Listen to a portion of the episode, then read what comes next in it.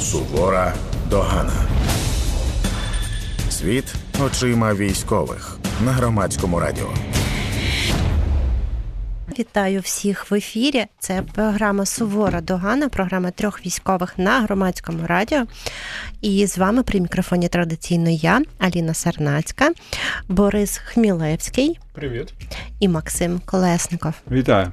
Говоримо сьогодні про таке, як правильно реагувати на новини, якщо це зрада або перемога, е, і про жінок в армії. Отже, починаємо з першої теми про реакцію на новини. Я пропоную перше місце назавжди закріпити за Максимом, тому. Максим, за тобою закріпили. Дякую, дякую. Сьогоднішня тема, вона взагалі, в принципі, е, актуальна завжди, і завжди є якісь е, новини, які нам не дуже приємні. Зараз важкий період. Давайте будемо називати речі своїми іменами. Зараз багато неприємних новин з фронту, бо Росія продовжує свій наступ. В нас затягують партнери зі зброєю, тому нам важко відбиватися. І на фоні цього всього люди починають трошечки паятися. Трошечки дуже трошечки. сильно трошечки дуже сильно паятися. Паятися чи боятися? Трошечки. Паятися. Угу. Боя, Боятися теж. Ми знаємо, що це стосується тебе, Аліно, що це твій стан так. І Тепер е, це тому тепер, да, тепер ми всі знаємо, що нас всіх паяє. Ага. Страх це норма. Це реакція організму. Треба йому не піддаватися. І одним з формальних приводів поговорити сьогодні про цю тему була заява нашого комітету по питанні розвідки з питань розвідки при президентові України про спеціальну кампанію по деморалізації в інформаційному тиску, е, в яку, за даними цього комітету, росіяни вкидають шалені гроші і вони роблять атаки в е, соціальних мережах, в Телеграмі і так далі, які не контролюються повністю нашими силами безпеки. Через те, я думаю. А я я, я просто бачу, да, що є є дуже велика навала ботів, є дуже велика попайка і е, людей наших, які просто в, е, постійно в фоні цих новин знаходяться, і вони справді починають нести дурню. Сьогодні зі мною стався дуже характерний приклад того, коли людина, ну я знаю, що це людина з України, це не якийсь там роснявий бот, і в жодному е, сенсі це не людина, яка. Підтримує росіян, коли з'явилася нова новина, перша новина про збиття сушки, ця людина така написала: Та, це влада нам вже бреше і відволікає нас від реальних проблем. Тобто людина, яка насправді е, два роки трималася, ну тут це конкретна попайка, що от її відволікають. Тому мені здається, нам треба зараз дуже сильно зберігати, ну, якийсь такий, намагатися зберігати здоровий глузд. Е, в нас буде сьогодні включення експерта, який нам щось про це скаже. Я не буду влізати. Цілих двох експертів. Цілих так. двох експертів, які нам щось підкажуть, як це робити.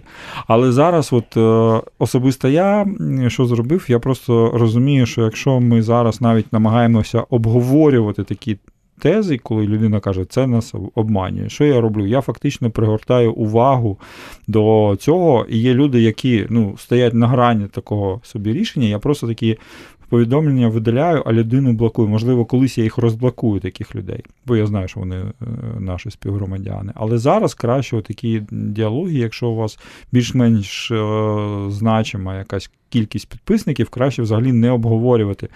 Навіть не треба. Е, ну, якщо людина вже в такому стані, ви, скоріш за все, ви не зможете професійно допомогти, якщо ви не професійний психолог або психіатр.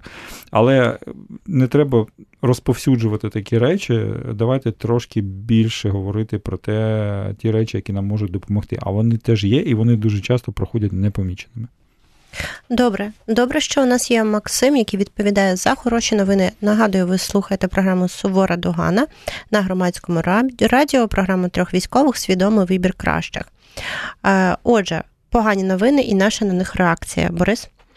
Е, я би додав, що окрім людей, які е, дуже сильно паяються і бояться, є люди, які е, навпаки думають, що в нас все занадто добре. А конкретно я маю на увазі людей, які подали 4,5 тисячі правок до законопроекту про мобілізацію, тому що це виглядає як повне ігнорування реальності. І, ну, типу, мобілізація нам потрібна. Нам потрібен цей мобілізаційний законопроект. Нам потрібно якось залучати людей до війська, а те, що з ним зараз відбувається, е- це дуже недобре, тому що не можна, щоб в воюючій країні протягом п'яти місяців не могли прийняти один з найважливіших законопроєктів, який нам потрібен. І вчора, коли я читав е, результати засідання комітету з е, нацбезпеки і оборони, е, по результатам якого вони не рекомендують більшість взагалі змін до цього законопроекту, вони їх відхиляють, там як блокування рахунків, електронний кабінет призовника.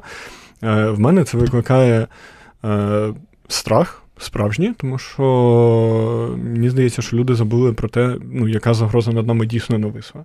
І ну, точно нам не треба е, панікувати і впадати в відчай, але ми маємо говорити чесно про те, що ситуація. В якомусь сенсі погіршується, і погіршується ситуація на фронті, і не покращується поки що ситуація з допомогою, і нам треба більш адекватно реагувати на ці реалії. Що ти маєш на більш адекватно? Прийняти нормальний мобілізаційний законопроект зараз, а не тоді, коли е, уряд буде засідати в Кракові в екзилі і приймати терміново цей законопроект. Тому що він потрібен був ще 5 місяців назад. Е, пройшло 5 місяців, його не те, що немає, ну, типу, і не виглядає, що він найближчим часом буде. Да, порівняно з тижнем тому, коли ми обговорювали кількість правок, там ситуація е, насправді, скоріш за все, навіть погіршилась, тому що саме дієві якісь речі, які мають вплинути на людей, які намагаються ухилитися від свого виконання свого конституційного обов'язку, вони прибрані, да, ці речі. Я згоден з цим. Один мій друг е, каже, що все не так погано, тому що в українських містах досі їздять дорогі машини, є паливо, електрика і так далі. І на, наприклад, на Хрещатику можна за годину зібрати батальйон. Е, ну, є просто певний тренд взагалі в цій ситуації негативний. Ну, типу, в, в плані того, що в нас є електрика, вода, і ситуація виглядає більш-менш окей, це правда. Але ну це ж правда, що в армії потрібні люди, і про те, що людей, які хочуть мобілізуватися добровільно, ну їх кількість значно зменшилась, вони ще є, але їх замало для того, щоб ефективно поповнювати армію, не говорячи навіть про якусь там демобілізацію або відпочинок для людей, які два роки в армії. І зараз ситуація виглядає так, що людей, які ухиляються від призову, ну їм максимум виписують штрафи, а якісь е, реально судові рішення це просто одиничні випадки. І коли умовні, ну, умовному Петру говорять, що в тебе або буде штраф в 500 тисяч гривень, або ти поїдеш під Авдіївку тримати оборону. То, мабуть, якщо Петро вже два роки не іде в армію, то він вибере заплатити штраф і нікуди не йти. І ну, нам все одно доведеться якісь санкції в цьому законопроекті прописувати. І я сміявся про те, що ми сміялися минулого тижня, що по результату залишиться лише заборона виїзду за кордон у вигляді санкцій за ухиляння від призову. Так от комітет вчора відхилив і цю норму. Тому і заборони на виїзд е, за кордон для людей, які ухиляються від призову, не буде. Тобто, секунду, заборона ж є, її не знімають. Е, заборона за, заборона є загальна, а е, в законопроекті пропонували якби додатково, якщо в людини є підстави для виїзду, але вона е, ухиляється від призову, що типу вона не може виїхати. От то навіть це вчора на комітеті не підтримали. А у нас є коментар експерта. Це Віктор Тригубов, майор ЗСУ. Давайте послухаємо, що він нам говорить про інформаційну гігієну і реакцію на погані новини. Вітаю, це Віктор Трегубов, майор ЗСУ, і зараз хочу поговорити про наші хвилювання. Ви всі знаєте, що наша війна це одні великі емоційні гойдалки. Туди-сюди, туди-сюди. То в нас повна зрада, то повна перемога. То ми радіємо одним новинам, то ми власне сумуємо через інші. От, наприклад, зараз дуже сумно для багатьох виглядає там лінія фронту під Авдіївкою, але дуже радісно виглядають новини про те, що вже падає приблизно по три російських літаки. На день. І це ще перепрошую тільки обід. Е, Хороша новина. Е, проблема лише в тому, що з суто психологічної точки зору це не дуже здорово і здорово. Це трішки шкодить нашій голові та нервовій системі. Це підсаджує нас на антидепресанти і змушує нас е, просто хвилюватися. А коли ми хвилюємось, ми вразливі. Е, коли ми хвилюємось, ну. Ми стаємо більш сугестивні, на нас легше здійснити ворожий вплив. І ворог цим і користується. Всю війну ворог хоче заставити нас хвилюватися. Інколи для цього йде на абсолютно дивні з військової, чи з економічної, чи навіть суто людської точки зору кроки. Ну от навіщо там не знаю, розстрілювати полонених? Якщо ти точно знаєш, що тобі за це прилетить від міжнародних організацій, якщо ти точно знаєш, що після цього тобі буде набагато важче вимальовувати себе як цивілізовану сторону в цьому конфлікті, от навіщо? А все для того, щоб у вас, перепрошую, загорілося, все для того, щоб ви були деморалізовані, все для того, щоб ви обговорювали. Ну і можливо трішки для того, щоб зірвати у нас мобілізацію. Бюджет, який Російська Федерація е, витрачає тільки на інформаційно-психологічні операції та подібні заходи, о, він взагалі співставний з бюджетами деяких невеликих країн. Тобто, не кажучи, я не кажу про те, що він абсолютно не співмірний з нашим, він не міг бути співмірним з нашим, з відповідними нашими силами, бо ну, там там порядки, там різниця в порядки. Тому що залишається у цій ситуації робити. Нам залишається у цій ситуації залишатися дуже сильними. Е, нам залишається в цій ситуації залишатися розумними і не вестись. Є хороші погані новини. Хороші новини полягають у тому, що нам це зараз вдається набагато краще, ніж нам це вдавалося раніше. Я дуже добре пам'ятаю початок війни, ну мається на увазі усієї війни, не просто повномасштабної, так званої, а саме з 2014 року. І те, що тоді було, це було просто капець. Але з іншого боку, наприклад, в цьому році ми трішечки просіли відповідно попереднього. І це зрозуміло. У попередньому році у нас ми там йшли в атаку. У нас були великі сподівання. А зараз ось зараз в атаку йдуть росіяни. Ми захищаємось, і звісно, в такі моменти, власне починають здавати нерви, починаються політичні провокації, починаються провокації соціального характеру, якщо до тієї ж мобілізації, і взагалі починається не хочу, не, не можу, не туди. Хай е, син Зеленського воює, неважливо, що в нього там дві доньки здається, може плутати. От, тим не менш, е, у цій ситуації слід е, знати, що наші емоції і ворожий вплив часто бувають нероздільні. Коли е, ви е, ви щиро відчуваєте е, розпач, це щирий розпач, він йде від серця, якщо вам сказати, що ось його викликає у враг, ви не не погодитесь з цим. Ну як же ворог може викликати розпач, який йде від вашого серця? Це ж ваша емоція. І це правда, але ворог його активно підживлює і активно використовує. І частину обставин для того, щоб ваше серце таке видало, створив саме він. Падла така. І, і ну. Проблема хіба в тому, що ви повелися. А взагалі дуже люди не люблять визнавати те, що вони ведуться. Люди дуже люблять вважати, що вони ніколи не підлягають психологічному впливу, що вони повністю не знаю, господарі власної бошки. Це не так, це ніколи не так. Ви ними не є, я таким не є. І, в принципі, ніхто з людей таким не є. Якщо вам хтось таке каже, він про себе занадто багато і хорошо думає. От е, тому, тому все, що нам у цій ситуації залишається, наша основна стратегія протидії є просто емоційна витривалість, є обмеження себе в джерелах інформації, якщо ви починаєте відчувати, що ви не витягуєте, що ви занадто нервуєтеся. Є віра в ЗСУ, але це віра в ЗСУ не класу. ЗСУ класні вони без мене впораються. А це віра в те, що ЗСУ є частиною нашого великого українського організму, е, частиною якого є також і ви, так чи інакше, і що ви маєте допомагати. Е, Завжди пам'ятайте, що жодні політичні срачі, що жодні політичні розборки не варті програшу України і не варто в них ніколи тягнути ані збройні сили, ані спеціальні служби.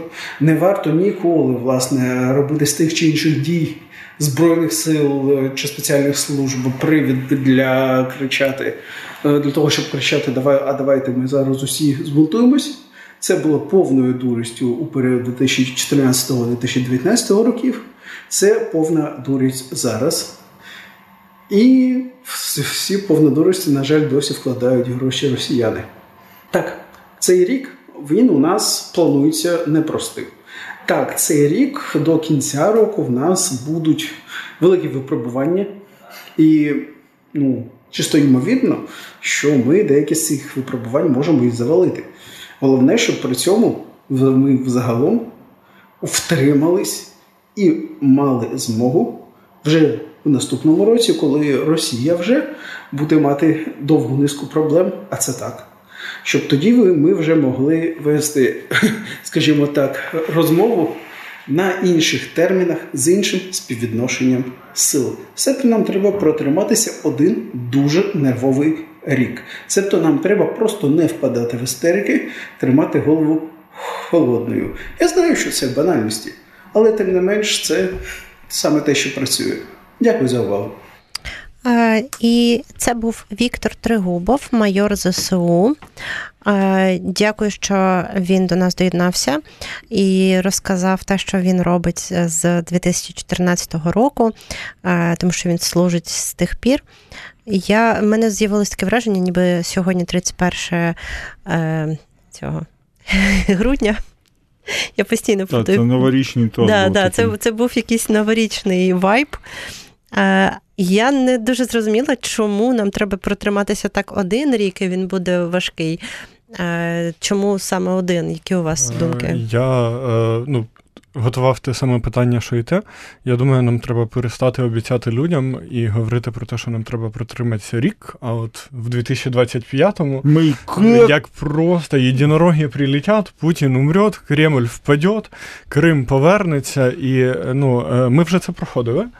Ми вже обіцяли людям контрнаступ і літо в Криму, і багато в чому цей рівень дизморалі, який в нас є, пов'язаний з тим, що е, люди якось акумулювали свої емоційні і всі ресурси до контрнаступу. Він відбувся так, як відбувся, і всі впали просто в дизмораль, бо не зрозуміло, що далі. Ну, не всі впали ну, в багато дизмораль. Хто, да, багато, да, дуже е, багато всі, хто. крім Максима Да, Максима.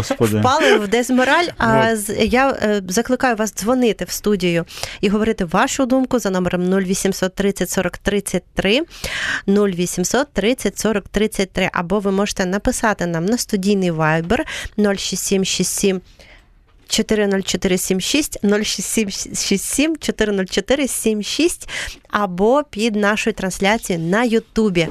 Тому що на Ютубі ви можете побачити, як ми е, поводимося в студії, не як дорослі е, люди, е, а, а як, як дуже як, дорослі. Да, Як виглядає обличчя Максима, коли ми його тролимо, і так далі, і задати свої запитання.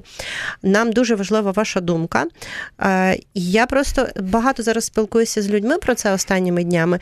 І е, для мене було е, здивуванням і таким надзвичайним враженням, що е, коли я говорю своїм друзям, що ця війна може тримати 5-10 років, і вони не будуть легшими, немає для цього абсолютно ніяких причин. Економіка не буде ставати кращою, там економічна ситуація, там не знаю, і так далі. Що вони будуть важкими або важчими. А і вони на мене, типу, дуже вражено дивляться і запитують, як як так, чому я так кажу, чому такі негативні сценарії. І і в цей момент я розумію цю таку якусь прірву, яка склалась між нами за час моєї служби, чи я не знаю коли, тому що я їм описую хороший сценарій, позитивний сценарій, який в нас є. Максим? Чому, секундочку. Давайте розділимо, що ми вважаємо позитивом. Я не кажу, що твій сценарій нереалістичний. Я б сказав так, що я тут е, повертаюся до того, що казав Боря. Не треба налаштовувати себе на прям супероптимізм і давайте там дійсно дивитися в очі ситуації. Це може тримати довго. Війна між Іраком і Іраном тримала 8 років те, що відбувається в Сірії, ну там громадянська війна, але все одно там все це більше 10 років іде, і не видно, що, що щоб там якось закінчилось, там такі якісь дуже все сумнівно. В нас може йти довго. І тому ми е, можемо зараз е, в якомусь такому реалізмі готуватися до багаторічного протистояння. Але це дійсно хороший варіант, тому що ми е, це він означає, що у нас вистачає сил Абсолютно. допомогу протистояти. І звісно, що офігезний сценарій, що я не знаю, дійсно, мені здається, що Віктор він достатньо розумна людина. Просто тут хотів якби таки дати людям підтримку, що наступного року стане легше. Ми не знаємо, стане легше, не стане легше, може стане в чомусь важче. Поки ми боремося, це вже достатньо непогано. Але я думаю, що ми встоїмо. Можливо, щось зміниться, може, щось знає, звісно, пан майор, чого ми не знаємо. А раптом виграє Байден. На цій хвилі е, оновиться Конгрес, е, і в Палату представників зайде більше усіляких демократів, тому що демократичний електорат буде мобілізований після програша Трампа. І як нам видадуть вже чогось такого, прям такого, що ми як шарахнем що росіяни здригнуться. Ну або просто стане лише воювати. Або Тому... сам Трамп е, після того, як е, спробує шукати спільну мову з Путіним і зрозуміє, що все не так, як він собі малює, також як видасть нам щось таке. Да, тільки до того ми можемо дуже сильно почати битися на берегах Дніпра. Під цим просто можна підвести таку риску, Да, давай що, зупини, зупинимося. То, ні, тут ні, вже... Я хочу договорити, що ну, насправді зараз ми потрапили в ситуацію, в якій від зовнішніх сил залежить не менше, ніж від нас. І дуже багато речей вони знаходяться поза сферою взагалі нашого впливу, такі як вибори в Штатах, але не тільки, і такі як вибори в інших країнах. І на жаль, ми, ну, в нас немає дару передбачення майбутнього, і ці обставини можуть скластися як на нашу користь, так можуть і не на нашу користь скластися. І дійсно, якщо ми будемо воювати ще багато років, в нинішній ситуації це дуже стримано оптимістичний сценарій, тому що є більш негативні.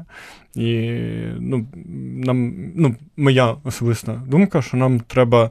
От ми починали війну з того, що наша головна ціль зберегти українську державу. Е, і ми тоді менше думали про території, про якісь конкретні міста, а ми думали про саме збереження держави, хоч в якихось кордонах. Потім були успішні кампанії, ми перейшли до того, що тільки кордони 91-го року, і це наша єдина ціль. Зараз, я думаю, треба знову зміщувати фокус уваги в те, що, ну, типу, єдина ціль цієї війни це зберегти українську державу і українську націю. Я тут змушений нагадати такий тобі принцип дипломатії. Якщо хочеш отримати щось, проси набагато більше. Тому, звісно, що наша позиція має бути послідовна і дуже жорстка. Ми хочемо так і так. Я не буду зараз коментувати якісь там політичні високі рішення. Я думаю, що е, стратегічне завдання збереження української незалежності і державності, воно пріоритетна. Звісно, що для того, щоб витримати це, треба ставити набагато більше цілі, а можливо, треба ще думати про час, тому що я, ми колись про це говорили давно, що якщо ми зробимо якусь типу паузу на 5 років, а потім все по-новому, то там діди, як от я, нам вже буде глибоко за 50. І буде не дуже зручно там вже пригати, стрибати по окопах. От, Тому можливо, що зараз той час, коли треба стиснути зуби і боротися, поки є сили. А ще ми в цій студії говорили про те, що довга війна дуже вигідна для Росії. І про це говорили всі. І зараз ми в стані довгої війни, яка дійсно Це, все дуже змінюється. Я, я, от як любитель хороших новин, я нагадую вам несподівано. Я думаю, що дуже сильно і сьогодні там дуже на це Путін реагував. Виступив Макрон, який сказав, що можливо, тут у нас з'явиться солдати країн НАТО на нашій території. А це, як я послухав одну дуже розумну людину на радіо, це стратегічна невизначеність. Якщо вони раніше думали, що такого ніколи не буде, тут хабах, і таке може бути. У нас слухач. Давайте послухаємо, що говорить наш слухач. Так, слухаємо вас. Вітаю, я Андрій з Києва, інженер зі стажем. Хочу сказати, якщо в нас не вистачає снарядів, треба використовувати пневматичну зброю. От. І, е, до речі, справка.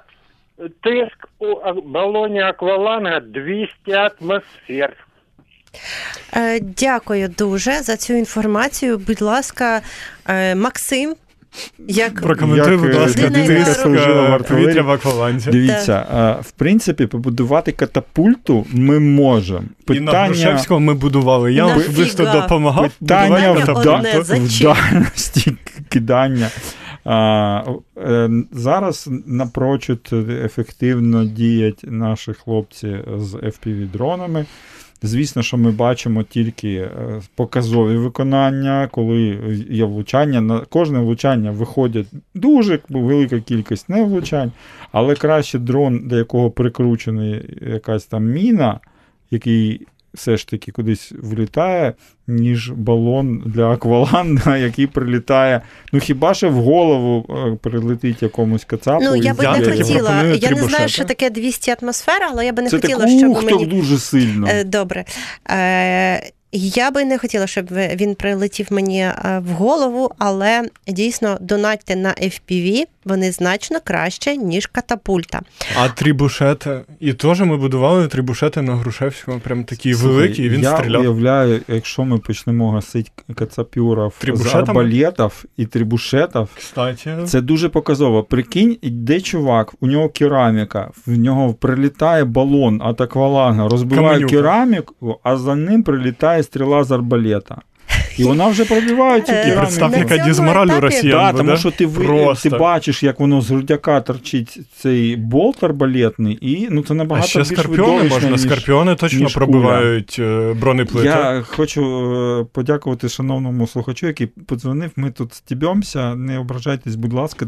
Це не через неповагу до вас, це просто в реальності, коли ми ж бурляємо з катапульт е, балонами, а в нас прилітають фаби 1500. е, Дуже легко подивитись, що відбувається, коли такий фаб прилітає в часів яри, коли здоровезний цех просто весь підскакує і потім осідає. Вже Мене руїнами. прилетів То- е, одного разу десь за кілометр від мене кап, і я просто побачила, як в кіно, як все взлетіло в повітря, включно зі мною, і з- типу, це Тому я дуже розраховую все ж таки, що в нас будуть якісь свої ракети, ф- і каби, і фаби. Тому що До речі, Е, я я, би дуже хотів послухати якогось експерта про ракети. От я нічого про них не знаю, і в мене є таке дурне дитяче питання. добре. чому Давайте проблема? наступний раз. пух, бум, отак вони роблять. Да, і там, е, як казав Тарас Чмут, буквально три кроки. Починаєш робити ракети, робиш ракети, і от в тебе, ракети, да, в да. тебе ракети. Ні, але я впевнений, що є якесь, ну, типу, Е, що Позвем наступний раз, я навіть знаю кого. Ракетчика. Да, є у нас дуже крутий. і він скаже, чого ми не можемо будувати да, фау. Я думаю, що він розкаже. Е, Фау, а зараз до речі, ти так сказав, не можемо бути. Це перша в світі зброя, яка вийшла в космос. Це балістична ракета. Це фіязна штука. Вона для свого часу його далеко вип- випередила. а, так, Віктор Крамарівський пише тільки військова поразка Московії. Згоден. Але що це означає Плюс, е, плюс. конкретно? е, Український в... прапор над Кремлем, гаряча Е, Москва і добре. нові колонії на сході. Да ні, ну чуваки, давайте ж відверто, що вони сприймуть за свою поразку, це якщо ми ну, реально витіснимо їх з того, де вони є. Ні. Ну, Я це ми, теж не це розумію, ми чому. так думаємо. Ні. Я дивіться, це не зупи, це не, фі- не кінець війни. Якщо ми от ви про модну цю тему, що типу ми дійшли до кордону, війна не припинилася, тому що ми стріляємо, вони знов тиснуть. Це так. Але для них а, я просто бачив це зсередини. Харків, Харківська область, Херсон. Було для них дуже сильною дезморалю. Вони не очікували такого, і це реально Як це виглядало Е, всередині? Дуже на короткий період часу. Ну, тобто, це буквально як- на місяць. Що ти маєш на увазі? Як це виглядало Е, всередині? Наші вертухаї між собою це обговорювали. Вони. А... Я не можу матюкатися, да? а вони А- офігели дуже сильно. Тобто для них це був шок. І коли е, ну, їхня поведінка і те, що вони нам почали говорити потім, якісь там щось вони почали там роз... ну, нам, нам, нам не давало вже доступу до інформації, щось відбулося. І вони приходять і кажуть: ага, ви думали, вам так буде легко нас побідіть. Тобто, ну, в них їм в них виявилась така історія, що їм треба було пояснити, як так відбулося. Для них, для доволі простих оцих одноклеточних організмів, які там в тюремній системі це, це працюють, для них було це дуже неприємною подією. Вони відчули приниження.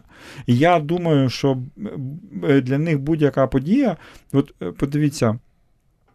Е, чому вони завжди поспішають, ну, якщо повертатись про тему інформації, да, чому вони завжди поспішають обговорювати, що все? Вони ж е, про, про те, що вони Авдіївку, вони почали е, рапортувати, що там вже замкнулося кільце ще там в жовтні, в кінці, в листопаді їм дуже важко приймати, що це все так довго. Вони для того придумують усілякі навороти. Що типу, а ми спеціально не поспішаємо, ми спеціально того не робимо. Тобто там е, це на, на рівні того, що їм дуже важко сприйняти саму можливість поразки. Мені е, дуже важко зрозуміти, е, чому я маю думати про те, як вони це сприймають. Мене це абсолютно ніяк ну, не, не радує і не надихає. Це впливає на наші програються і виграються насправді, ну, типу, і на полі бою, але і в головах людей. Ну, типу, для того, щоб вони програли, вони вони мають подумати, що вони програли і повірити в це. Але я не думаю, навіть якщо вони втратять всі території українські, що це, ну, типу, да, у них буде дезмораль, да, вони будуть дуже розчаровані, так. але це може зіграти як на їхню мобілізацію, священна війна, як і на дізмораль. Ну, тобто, тут або, або і результат не гарантований. Ну, тобто, вони були під Києвом навсігда. Вони пішли, трошки на надізморалились, Типу, відновилися. Так вони придумали собі пояснення. І вони і тут придумають. Вони При... навіть якщо Крим втратять, придумають. Питання. Я просто категорично не згодна з тим, що е, так важлива мораль у війні, хоча я не є е, стратегом ну, або офіцером. Ти, ти сиділа під обстрілами, якщо б це була дуже низька мораль, ти б тікала. І, і дезмораль росіян закінчилася танками на Москву, тому Але... що всі ці походи Вагнера це одна з причин, це дезмораль в російській армії. Але результату е, там ніякого для нас немає. І як на мене, воєнна перемога це кількість людей, зброї і чиста математика. Ти, ти, ну, Але це просто був коментар. Це це просто був е, мій коментар, тому що я е, не хочу, аби ми з високою моралю е, сиділи без. Та ніхто Без цього зброї. не каже. Ну давай давай візьмемо приклад з їхньої історії, і і то, що ми дуже близько до нас. Чеченська війна. Перша чеченська ресурси взагалі не співпідставні. Вони програли, тому що вони в якийсь момент вирішили, що вони далі не можуть І що собі було дозволити. Далі? І що а було далі, далі секунду, народ. Далі було а, Хасав'юрські домовленості, де вони фактично визнали незалежність Чечні. І далі вже чеченці зробили помилку, певні. І далі, і далі все одно, якби не Кадиров, вони б не виграли Другу війну їм довелося знайти силу всередині Чечні, розколоти їхнє суспільство для того, щоб формально закріпити. Але вони продовжують е, Кадирову досі платити данину. Щоб цю ситуацію замирити, тобто їм фактично самим не вистачило сил, щоб чеченців перемогти. Я би назвала це не довелося, а вдалося. вдалося. І це також частина війни, яку вони виграли і це, надалі. І це, до речі, ну прям традиційна російська тактика. Якщо подивитися, як вони взагалі розширюються, це завжди так. Вони знаходять якісь сили всередині, Прекрасно. воюють, і вони зазвичай приходять перший раз. В них зазвичай з першого разу не виходить, вони відповзають, вчаться і повертаються знову. Тоді наше завдання, просто повертаючись до частини першої нашої програми, не піддаватися дезморалі і не дати їм, їм можливості нас розколоти. Тим часом я закликаю послухати е, те, що для нас записав. Е, пан Андрій Заєць, воєнний психолог, як на мене, один з найкращих воєнних психологів. Е, тому, будь ласка, слухайте уважно його поради щодо споживання інформації. Бажаю здоров'я, слава Україні! Коли ми читаємо новини, деякі новини нас дуже лякають. Лякають аж до паніки. Таке буває. Страх є еволюційне надбання. За еволюційним задумом, страх має попереджати тварину про небезпеку, яка суне, щоб тварина могла підготуватися, втікти, або вступити в бій, або завмерти, і він допомагав нам виживати. Проте, коли страх еволюційно задумувався, не було ще новин в смартфоні, тому в цьому випадку страх часто помилково включається. Тим не менш, він може псувати вам настрій, відволікати вас від справ, заважати працювати на перемогу України, тому може бути корисним цей страх знати, як опановувати. Більшість людей автоматично знає, як його опановувати, дехто забуває, то я нагадаю принаймні два методи. Перший метод є фізіологічним. Е, так як е, страх виражено впливає на фізіологію, знаєте, серце частіше б'ється, дихання змінюється, тиск підвищується, то ми фізіологічно можемо з цим боротися. Це називається метод називається квадратне дихання. Ми на чотири рахунки робимо вдих, на чотири рахунки затримуємо дихання з повними легенями, на чотири рахунки робимо видих, і на чотири рахунки затримуємо дихання з порожніми легенями. Не поспішаючи, Отак, 4, 4, 4, 4.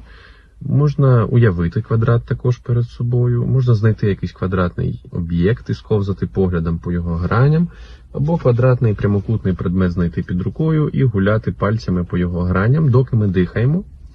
І 10 таких циклів майже кого завгодно врятує від надмірного страху.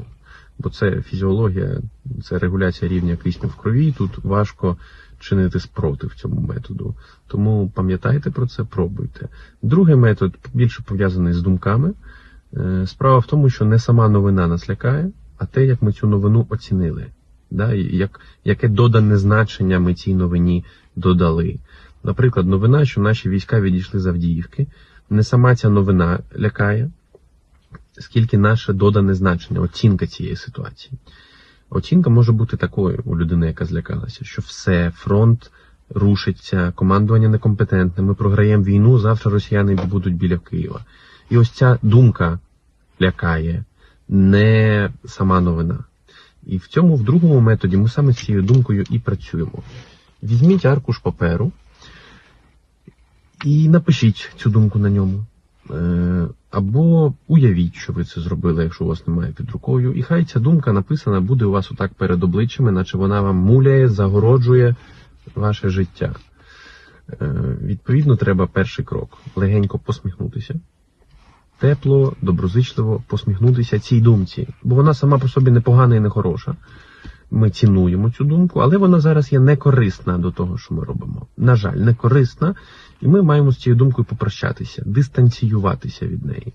Тому ми їй посміхаємося, і ми легенько, ніжно, з турботою, без зайвого якогось напруження цю думку відштовхуємо, даємо їй полетіти по їх, по її справам, знаєте, як осінній листочок. І відпускаємо цю думку. І тут третій крок важливий. Якщо зараз оцей простір, який звільнився від думки, залишити, то він наповниться наступними негативними думками. Тому йому треба зразу його чимось зайняти, чимось корисним для вас і для України, е, чимось корисним зайняти. Це може бути і попити водички, це може бути і написати другу, це може бути і не погортати інші новини. Ні, не цей варіант. Щось таке, що в вашій реальності довкола вас ви можете зробити. Вийти прогулятися, може книжку почитати, але зайняти іншими думками оцей простір, щоб його не займали думки некорисні. Е, в принципі, коротенько на цьому все. Я дякую вам за увагу. Бережіть свої думки, слідкуйте за ними. Слава Україні! Це був з нами е, Андрій Заєць, воєнний психолог, один із кращих е, психологів ЗСУ. У нас закінчується час нашого випуску, тому дуже швидко короткі запитання. Наша традиційна рубрика. І так, Макс, як треба доглядати за своїми гранатами?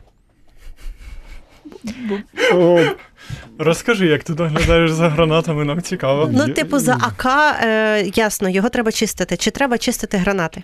Ніколи не чистив гранати. Чудово. Е, Боря, як визначити, чи хороший інструктор з такмеду? Якщо у нього декомпресійна голка тут в бронежилеті всунута, то він, коротше, кончений. Добре. Макс, чи можна гнати самогон поблизу лінії фронту? Не треба, там можна дістати завжди. Чи це можливо? Звісно. Чому, е, Боря, чому не можна кріпити турнікет стяжками? Тому що ти його не зможеш швидко зняти. Ну, але бачиш, ти так говориш, ніби це очевидно. Насправді, судячи по людях, ні. Залишити стяжки для росіян. Да, е, Отже, Макс, і традиційне питання: що краще, офіцер чи командир? Ти ж питала, здається. Ну, нічого можу в тебе відповідь Краще поміняв. офіцерка. Офіцерка? Е, Так, старий сексисте. Чим заміняють турнікет у дитини, Боря? Ну, є турнікети, які підходять для дітей. Цивільні, наприклад, оцей Ам'яго. Ну, зараз я неправильно скажу, мене це чміресю, а коротше, резиновий турнікет. Резиновий турнікет. Не, е, Яка різниця між БТР і БРДМ, і нащо нам це знати, Максим? Це треба знати, якщо ви е, хочете бути штурмовиком, вам треба, а всім іншим не дуже. БРДМ хуже. Е, сват. Боря, турнікет, е, сват. найкращий транспорт для евакуації. Броньований, дуже спокійно, прям так по-домашньому уютно, Бредлі. коли в чомусь броньованому їдеш. Да. Е, так, і це була програма Сувора Догана, свідомий вибір кращих програми трьох військових на громадському Ще 10 хвилин, радіо. Ще 10 хвилин. А, Да, так, щось ти поспішаєш. це щось я поспішаю. Да, Чудово, я- тоді ми можемо поговорити про А люди не жінок в армії.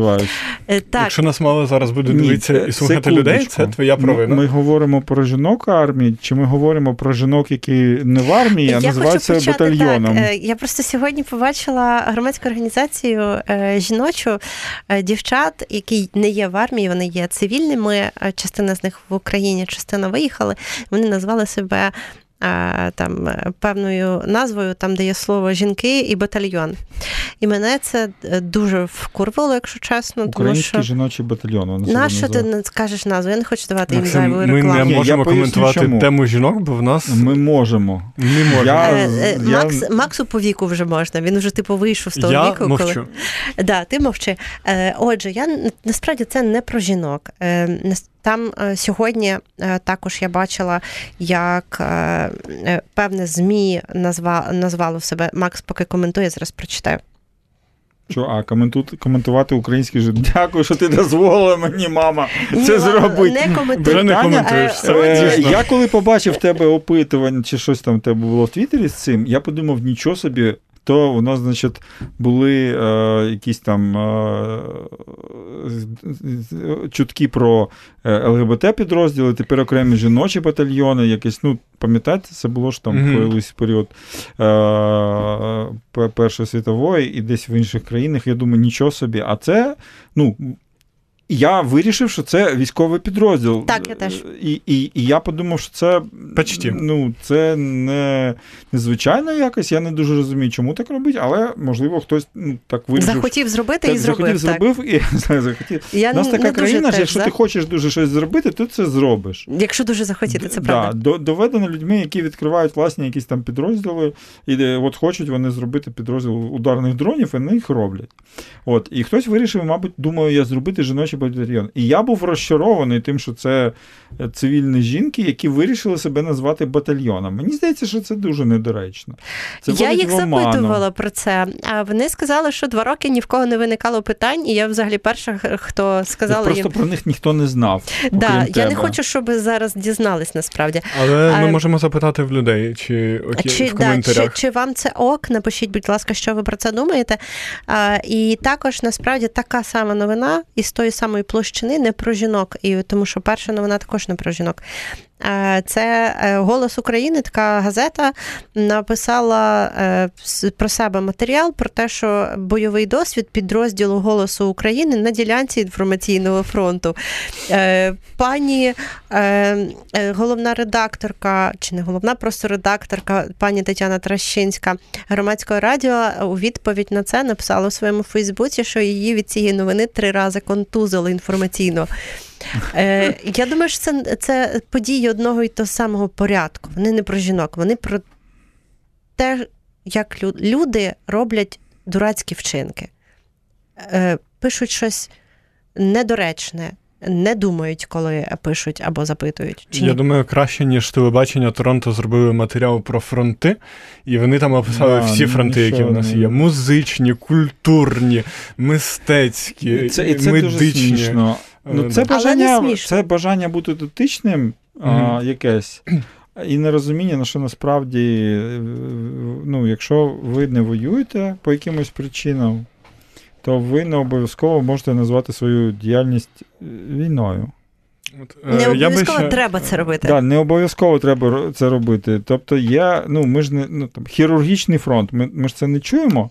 А тому, що- може, це ми Ні-ні-ні, чуємо. чуємо. Чуємо. Я, я, Борис чув чує. Чуємо, звісно. Я, ну, я просто вважаю, що хірург, який е, рятує життя цивільним людям, робить офігенно потрібну. Абсолютно необхідну справу, і для того, щоб е, сприймалась вона як важлива, не обов'язково, щоб він називав це хірургічним фронтом. Що він сьогодні на е, хірургічному фронті розбив вщент ворожу пухлину. Ну, це вона так собі завжди сприймається як е, е, важлива справа. Тому, можливо, ці жінки, я не, знаю, можливо, ці жінки, які вирішили називатися батальйоном, вони роблять абсолютно якусь корисну справу. Просто ну, на, на наша. І, і де тоді український, чолові, український чоловічий батальйон? Е, Я думаю, він має бути в Берліні, і я дуже рада, що я поки не бачила про нього згадок. Насправді для мене е, ця тема глибша, вона про мізогінію, тому що е, якщо дівчатам здається ок так себе назвати, то вони навіть не розглядають. Що це не єдине місце, де жінка бути може бути в батальйон. батальйоні. Це правда. І це, ну, як на мене, дуже страшно, тому що е, ну, я бачила в Твіттері реакцію інших е, жінок-військових, е, їх е, е, враження. Я просто перевірила себе, може, це я така раніма, але це правда дуже ображає. Вкурблює. Вкурблює. Е, Я зроблю крок вліво від цієї теми і е, скажу те, про що я не можу говорити. Я би ще поговорив, знаєш, про людей, які лапідарно і творчо самою, самою своєю присутністю надихають інших на творців, і про полководців, які бережуть наших гомерів. Але я не можу про це говорити. А що він сказав? Я не Я поняла нічого ні Ти, слова. ти читала цю статтю? Ти точно її бачила у Шаміля. А, Про полководців, які оберігають наших гомерів сучасності. ні, я не, б- не бачила. І про що це було? Е, Поговоримо наступного разу, бо я не можу. Да, Бо я в армії. Так, Е, добре. Це, там не- була дуже гарна стаття. Я, дуже... Шановні слухачі, Е, я відчуваю, як це нечесно по відношенню до мене і до вас, те, що вони зараз роблять. Е, Те, що робить Борис, Те, що я робить теж Борис. е, Я, я, просто, від Бориса. я був впевнений, що ви в контексті там просто про одного високопоставленого нашого військового в одній військовій газеті була стаття, і там були такі цитати, як там полководці бережуть наших гомерів, самою своєю присутністю надихав на творчі подвиги на культурному фронті. Ну, Е, і там порівняння це з Юлієм поганий, Цезарем. Поганий, поганий смак, дуже поганий. І дуже бажання поцілувати е, начальника в Я вам покажу після відоме Ти, будь ласка, не кажи, куди я так. е, Дякую. Відоме, ну, цим відоме, хоча я не думаю, що когось з наших слухачів ранні слово дупа. А, давай не будемо так робити. А нас Отже, не за це у не, нас є не, не кажуть. ну, е, за це. запита... е, У нас є коментарі. А, пан Віктор Крамарівський пише, що війна е, перемога це коли Сарнацька помочиться на мавзолей Леніна. Можна, будь ласка, я не буду. Марина Чі е, пише Олег Покальчук, ще один класний і дуже заспокійливий психолог. Рекомендую його на Ютубі. Я не знаю, хто він такий, але якщо е, це хороший заспокійливий психолог, то, будь ласка, прикладайте до себе всі можливі ресурси, які вас заспоко- заспокоюють. Ірина Спартак субота заспокоює. Ірина, Ірина з Києва пише: мене від страху рятує не дихання, а ЗСУ. Е, Фантом пише: я приєднався на найважливішій частині. Будь-яка частина нашої програми найважливіша. Приєднуйтесь з перших хвилини до останніх. Е, Марина е, Чи пише: ми тут. Жіночий батальйон це якось знецінює жінок військових. Це не ок, пишуть наші слухачі. Антон пише, це не ок. І Марина пише, що це не ок. А Всі цитують лісопедний батальйон. Я, Мені кидали навіть афішку цього явища. Я просто по афішці не зрозуміла, оцей лісопедний батальйон він був. е, в коли в 14-му, в 22-му Е, там дивні жіночки в народному вбранні, е, типу жінки всіх порвуть, щось таке, і лісопетний батальйон Да. написано. Це А якась це вистава. Це, типу, хор бабусь, які співали сучасну плюс-мінус музику, смішно. Вони колись прийшли на X-Factor. Е, та й все. І стали популярними в якийсь час. Фантом Z пише: Я от сподіваюся, що хтось створить ЛГБТ підрозділ ударних дронів і назве його Гей-Соколи. Це Е, прекрасна ідея. Абсолютно, Звучить прям. абсолютно. Але насправді, добре. е, якщо говорити серйозно, я проти створення е, жіночого батальйону окремого, так само як і ЛГБТ підрозділу окремого, тому що гетто ніколи не покращують ситуацію. Задача в тому, щоб в армії воювало більше жінок, тому що жінки мають руки, ноги і такі самі. е, Можуть виконувати функції в армії, як і чоловіки, і для цього треба, щоб в армії було більше жінок, тому що таким чином змінюються структури, вони адаптуються. Я думаю, що ти не зможеш заборонити створення е, жіночого батальйону. Ні, я абсолютно не планую Е, забороняти. Тому що е, якщо збереться достатня кількість жінок, які захочуть створити Так, це і захочуть абсолютно. робити це разом, я не думаю, що це велика проблема. Головне, щоб не було рознарядки, Зробимо прийшло це разом. щоб не прийшло зверху, І що ось створить. цього разу вже точно закінчилося. Почекай, Так, Тимур написав, що ми всі супер, а я хочу сказати Тимуру, що всі наші глядачі супер. Ох, Е, Дякую. Це була Сувора Догана, свідомий вибір кращих. Програма трьох військових на громадському радіо. При мікрофоні була я, Аліна Сарнацька. Зі мною був традиційно Борис Хмілевський та Макс Калєсніков. І поза студією е, з нами були звукорежисерка Ірина Нижник і Яро Фе- Федоренко, наш відеорежисер. Сувора Догана. Світ очима військових на громадському радіо.